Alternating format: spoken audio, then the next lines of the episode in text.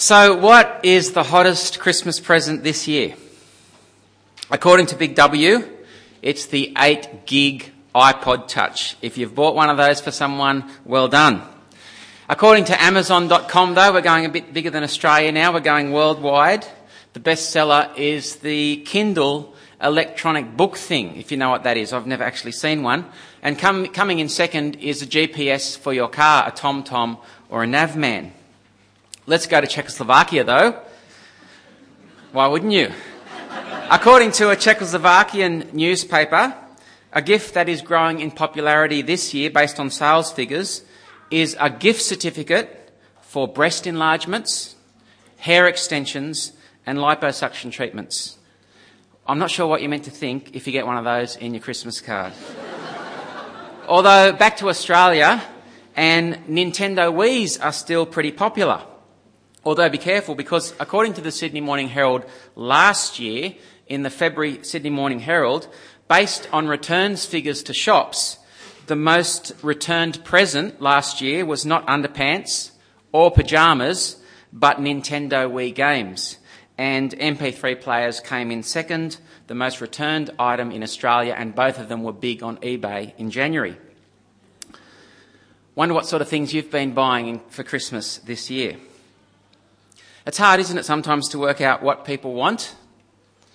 Can I suggest it's even harder sometimes to work out what people need? In fact, I wonder what you need this Christmas. Not what you want, not what you think you need. What is it that you most need in your life? Do you need anything? Maybe you have everything you need. We're pretty well off in Australia, aren't we? Over the past few weeks here at DPC, we've been working through the Gospel of Mark, which is a biography of Jesus. This morning we're up to Mark chapter 5. It's actually a great passage to look at a few days out from Christmas because it's all about Jesus helping some people who are in need. And it's a good passage because it helps us to think about what is our real need. In Mark 5, if you were listening as it was read, we met two people, didn't we, who were in, both in need, but they were quite different. The first person was Jairus, a man with a sick daughter. And did you notice it said he's a synagogue ruler? The synagogue was the Jewish meeting place. He's in charge of the synagogue. So he's in quite a popular position, probably well off financially, doing fairly well in life. At least he's in a position of authority.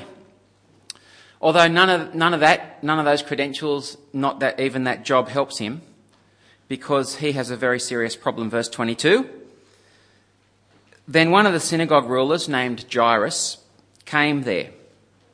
Seeing Jesus, he fell at his feet and pleaded earnestly with him, My little daughter is dying.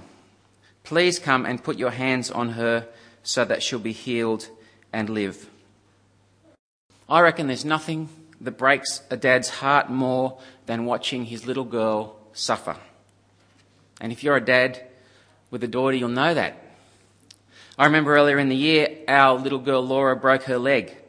And I remember taking her to hospital, going to emergency, going through the x-rays, and then she had to get moved from one bed to the other, and she just looked up at me with this complete look of desperation in her eyes, and, and she knew that I was the one who could help her. And she said, No, Daddy, no.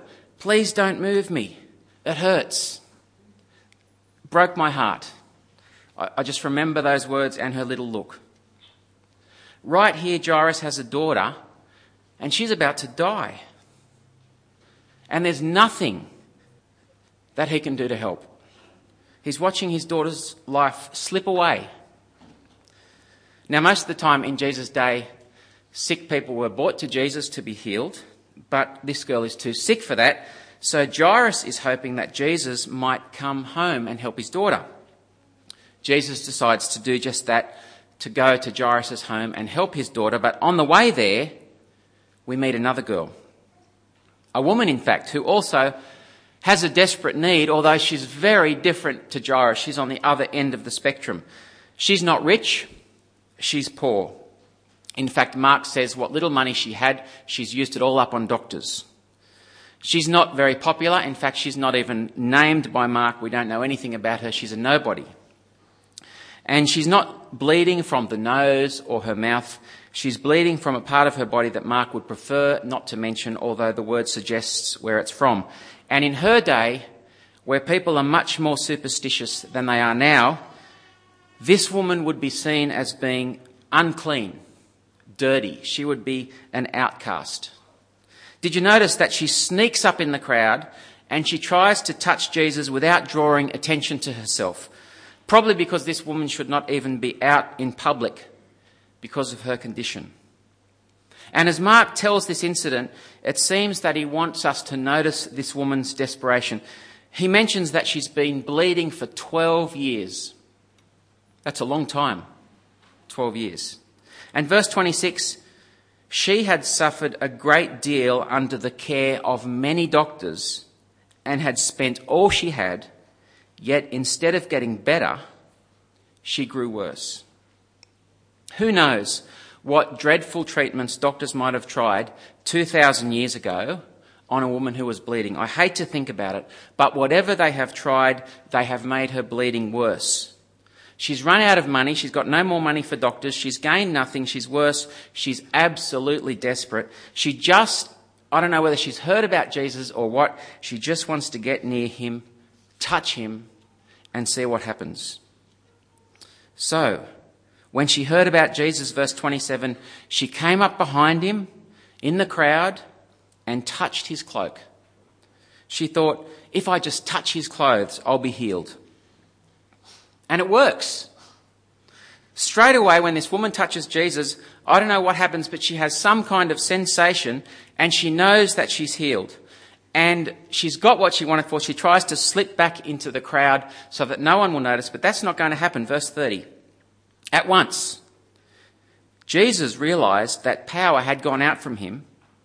He turned around in the crowd and said, Who touched my clothes? That's strange because he's in the middle of a crowd. Everyone's touching him. He says, Who touched me? This is like someone in a rugby scrum sticking up their head and saying, Who touched me? Everyone's touching him. The disciples pick up on that, verse 31. You see the people crowding around you, his disciples answered, and yet you can ask, Who touched me? But that's not what Jesus is talking about, is it? The woman knows it. Verse 32. Jesus kept looking round to see who had done it. Then the woman, knowing what had happened to her, came and fell at his feet and, trembling with fear, told him the whole truth. that kind of seems like a strange thing for Jesus to do. All this woman wants to do after years of embarrassment, now she's healed, she just wants to go home quietly. Why is it that Jesus makes this shy woman stand up? Why does he call attention to her? It's so that she can go in peace. It's so that she doesn't have to live with the guilt of sneakily being healed by Jesus. Her biggest need is not just to be healed, but to be right with Jesus. And that's what Jesus says in verse 34. He said to her, Daughter, your faith has healed you. Go in peace and be freed from your suffering. And so the woman goes away whole, healed. But back to Jairus and his daughter, because remember, Jesus is in the crowd, this woman comes up to him, but that was all on the way to Jairus' house. But while all this has been happening, Jairus' daughter, who was sick, has died. Jairus has gone from being in a desperate situation to really, it's all over. But it's not all over for Jesus. Verse 36. Ignoring what they said, Jesus told the synagogue ruler, Don't be afraid, just believe. He did not let anyone follow him except Peter, James, and John, and the brother of James. When they came to the home of the synagogue ruler, Jesus saw a commotion with people crying and wailing loudly. He went in and said to them, Why all this commotion and wailing? The child is not dead, but asleep.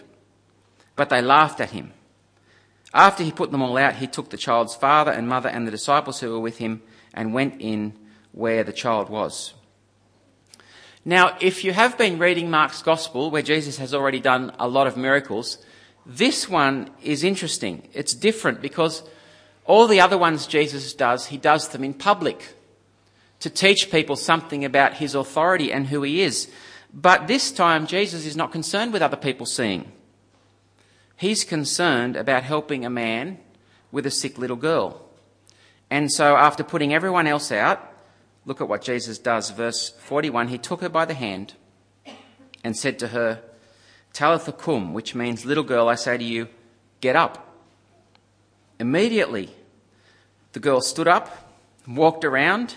She was 12 years old. At this, they were completely astonished. He gave strict orders not to let anyone know about this, and he told them to give her something to eat. I love that verse 43.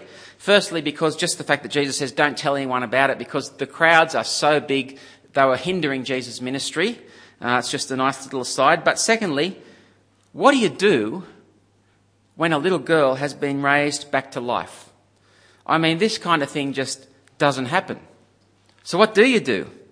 Well, Jesus says, give her something to eat. She's better now. Look after her. And so this is a day in the life of Jesus. And in this very short section of Mark's biography, Jesus helps two people in their most desperate need an important man and an unknown woman. Both of them meet Jesus, both have their most desperate need fixed. And like I said earlier, I reckon it's a good passage to think about heading into Christmas because Christmas is about Jesus meeting our most desperate need. Christmas is about God giving us something. Now, God could have given us anything. He owns the world and any, everything in it. The sky's the limit. But Christmas is about God coming into the world to give us what we most need to meet our deepest need. And before Jesus was born, God told us exactly what that deepest need was.